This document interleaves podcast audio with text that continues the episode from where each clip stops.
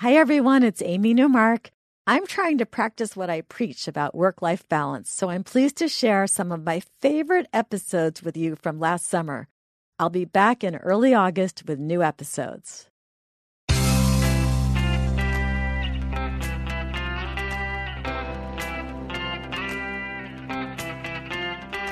Changing your life one story at a time. This is the Chicken Soup for the Soul podcast with editor in chief, Amy Newmark. Hey, it's Amy Newmark with your daily dose of Chicken Soup for the Soul inspiration. It's Friend Friday, and today I am so pleased to introduce you to Georgia Shaffer, who is one of my absolute favorite Chicken Soup for the Soul writers and has been for years because she is someone who really changed my life with one of her stories. Georgia is an author, a professional speaker. She's a life coach and she's a licensed psychologist in Pennsylvania. And she has so many books out, including one with a great title, Taking Out Your Emotional Trash, which we should talk about later. She speaks in front of groups all of the time. And one of the really interesting things about her was that over 25 years ago, she was given a 2% chance of being alive in 10 years after her second round of breast cancer. And her son was only eight years old at that time. And she had a 2% chance of seeing him graduate from high school. And I'm happy to report that she saw him graduate from high school, from college, and she danced with him at his wedding. So, Georgia, I am so happy to have you on the podcast today. Welcome. Oh, it's great to be here. So, you had a really big impact on me with the story that you wrote for our book called Chicken Soup for the Soul Hope and Healing for Your Breast Cancer Journey. Do you want to talk about that story? I know that you know the one I'm talking about. Yeah. Well, it was at a time when life was out of control, overwhelming. Uh, I was very weak physically and emotionally. My son said years later, Mom, you were a ghost in a shell.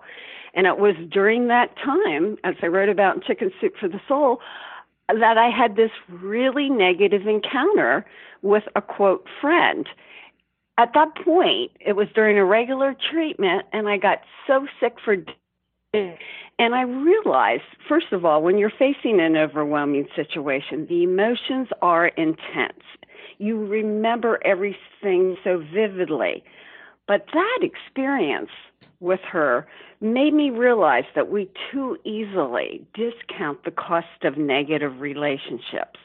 People bring us energy and some people take it away. Rarely is it neutral. I realized the price I was paying for that relationship. I'm not talking about family member, I'm talking about a friend. In your story, you said that she was a friend and she drove you to one of your chemo treatments.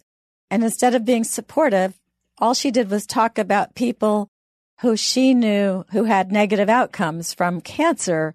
And it was such a downer for you. And you didn't need negative energy in your life when you were in the battle against cancer. Well, and I specifically said to her, I don't want to hear any cancer stories. At one point, I interrupted her. And then again, like you said, it was all these horrible cancer stories that did not end well. And I kept thinking, why does she think I want to hear this? I loved this. You said, maybe this is like a Bible thing and I'm just not familiar with it, but you said basically that you view your life as a garden. And by having this negative person in your life, it was like having weeds in your garden. And she was robbing the good vegetation, the flowers of sunlight and water and nutrients. And you needed to weed the garden of your life and get rid of the people who didn't add value to your life and in fact detracted from your life. Yeah, I'm a gardener, so I many times put things in garden terms, and that's where I pulled out that context of it. I realized, like a weed that just steals all the vital nutrients, she was stealing the things I needed, the resources when I had so little. I was struggling to survive. So that story, I, I guess I feel like I was an idiot, really, but until I read your story, it had never occurred to me that you actually get to choose your friends and that if a friend isn't working for you, you don't have an obligation to keep that friend forever. You could, in a kind way, shed that friend, either dramatically reduce your exposure to that friend or just completely get out of the relationship. And so I started doing that. And I don't have any friends who don't add value to my life now. Everybody in my life is great. And I really owe it all to you. And then I took your story and I published it again in what I called our Reader's Choice book, which was stories that have had the most impact on our readers. And so that was the story that I put in the book. And then I also talked about your story again in my Simply Happy book. So we've used that story three times in our books now. And I have to tell you something, Georgia. The women who read my Simply Happy book and come and report to me on how it affected them, the number one story in the book that they talk about is your story about how you actually can shed friends who aren't working for you and how you get to choose your friends. Oh, that's amazing. And like you said, you felt like an idiot. You're not an idiot. I had to come to the same conclusion. And I don't think we talk about that. I was told to be kind to everybody. So the idea that in my inner circle, my friends, that I would be very careful with who I bring into that inner circle, nobody ever talked about it. Yeah. And you know what people say to me is, how do you get toxic people out of your life? What advice would you give to our listeners? Well, there's a couple options, and and while, while you're considering that, I personally, you said you don't have anybody now in your circle of friends. I go to the people who I've learned over time are safe and I can trust. And if I have a relationship that I'm evaluating, considering, I like to talk it through with a friend that I know has wisdom that will give me wise counsel. People can give you all kinds of counsel. But sometimes, as I talk it through, I realize this particular person is only in my life for a season, and the season's over for whatever reason. And it's time to distance myself. Sometimes, you know, you just minimize your interactions you create a physical difference depending on what it is, but you need to gradually distance yourself. If it's something you're uncomfortable with, you don't have to do it overnight. Just take one step at a time um, towards minimizing those interactions. Every now and then, th- this is a person who really, and, and here's the problem. Most of these people we're talking about, there's good things in them but it's the negative that's that's robbing us. And so maybe sometimes there's enough of good and energy and positive interactions that you need to sit down and talk to with them. But that's not for everyone. If somebody's unstable or angry, I would not recommend it. So those are two options you consider. Yeah, one of the things that I've learned from your story and from other stories from people who have cancer or have had cancer is the tremendous clarity that you get when you're going through cancer. It really focuses you, doesn't it? Oh, absolutely. Not only do you readjust your priorities, but you learn to live with uncertainty at a whole new level. Now, it doesn't happen overnight, but you know, people often readjust their priorities after some traumatic event, but that if you check in with them four years, five years later, are they still living intentionally? And many times the answer is no. Oh, really? I didn't know. I thought that it might cause some permanent positive changes, that clarity that comes from cancer. I was wondering if some of the clarity that you got from cancer helped you in writing your book, which fascinates me, which is called Taking Out Your Emotional Trash. Oh, yeah. Yeah. In fact, when I was answering, you know, coming to that point, well, my life's uncertain. And I will tell you, four years ago, I was diagnosed with stage four lung cancer. So again, I was realizing living, you know, life's uncertain, but I'm doing really well. Um, but yeah, absolutely what gives me a sense of meaning and purpose? There was a lot of things I was carrying around, be it unrealistic expectations, um, unforgiveness against my mother for years that I didn't even realize I had till she was put in a, a place where I had to nurture her. So, yeah, those things we carried around and they weigh us down.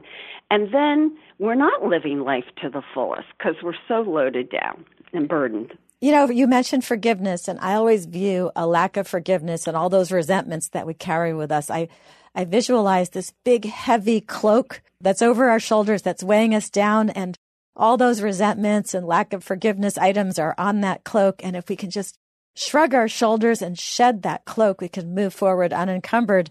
Is forgiveness one of the things that you really learned from going through your cancer journeys? Oh, absolutely. In fact, I realized I was carrying some resentments. I didn't, they had become a part of me. I didn't even realize it, that I was carrying them. And like that cloak, that heavy cloak, when I finally took them off and realized how unburdened I was, it was like, wow, why didn't I do that before? So tell me about this book, Taking Out Your Emotional Trash. Give me the elevator pitch for this book so our listeners can think about possibly getting this book. And when did it come out, by the way?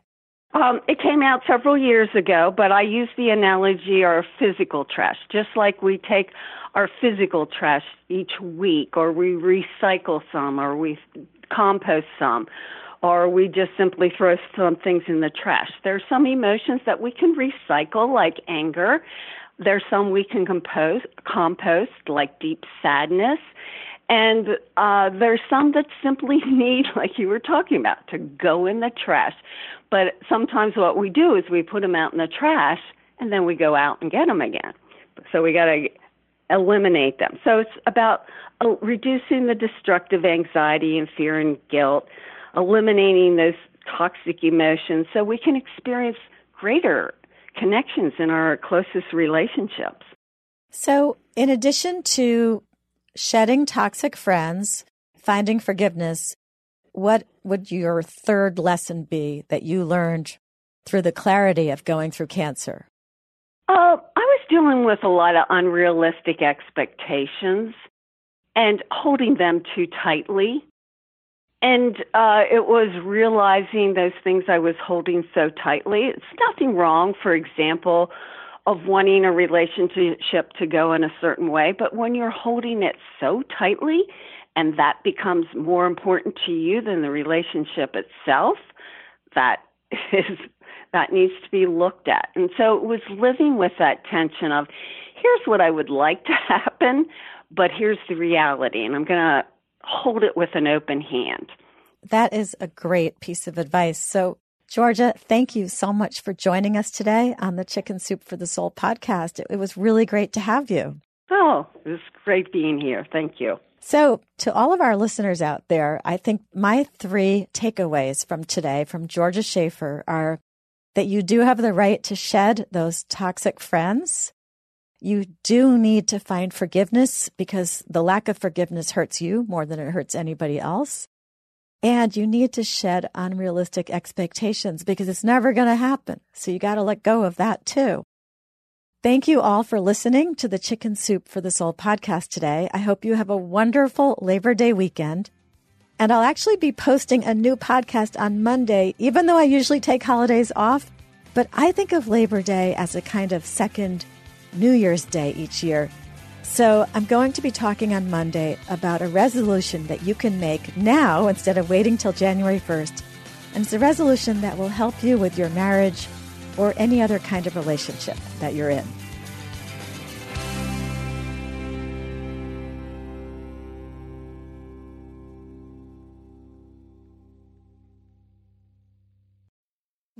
Need mealtime inspiration, it's worth shopping Kroger, where you'll find over 30,000 mouthwatering choices that excite your inner foodie. And no matter what tasty choice you make, you'll enjoy our everyday low prices, plus extra ways to save, like digital coupons worth over $600 each week. You can also save up to $1 off per gallon at the pump with fuel points. More savings and more inspiring flavors make shopping Kroger worth it every time. Kroger, fresh for everyone. Fuel restrictions apply.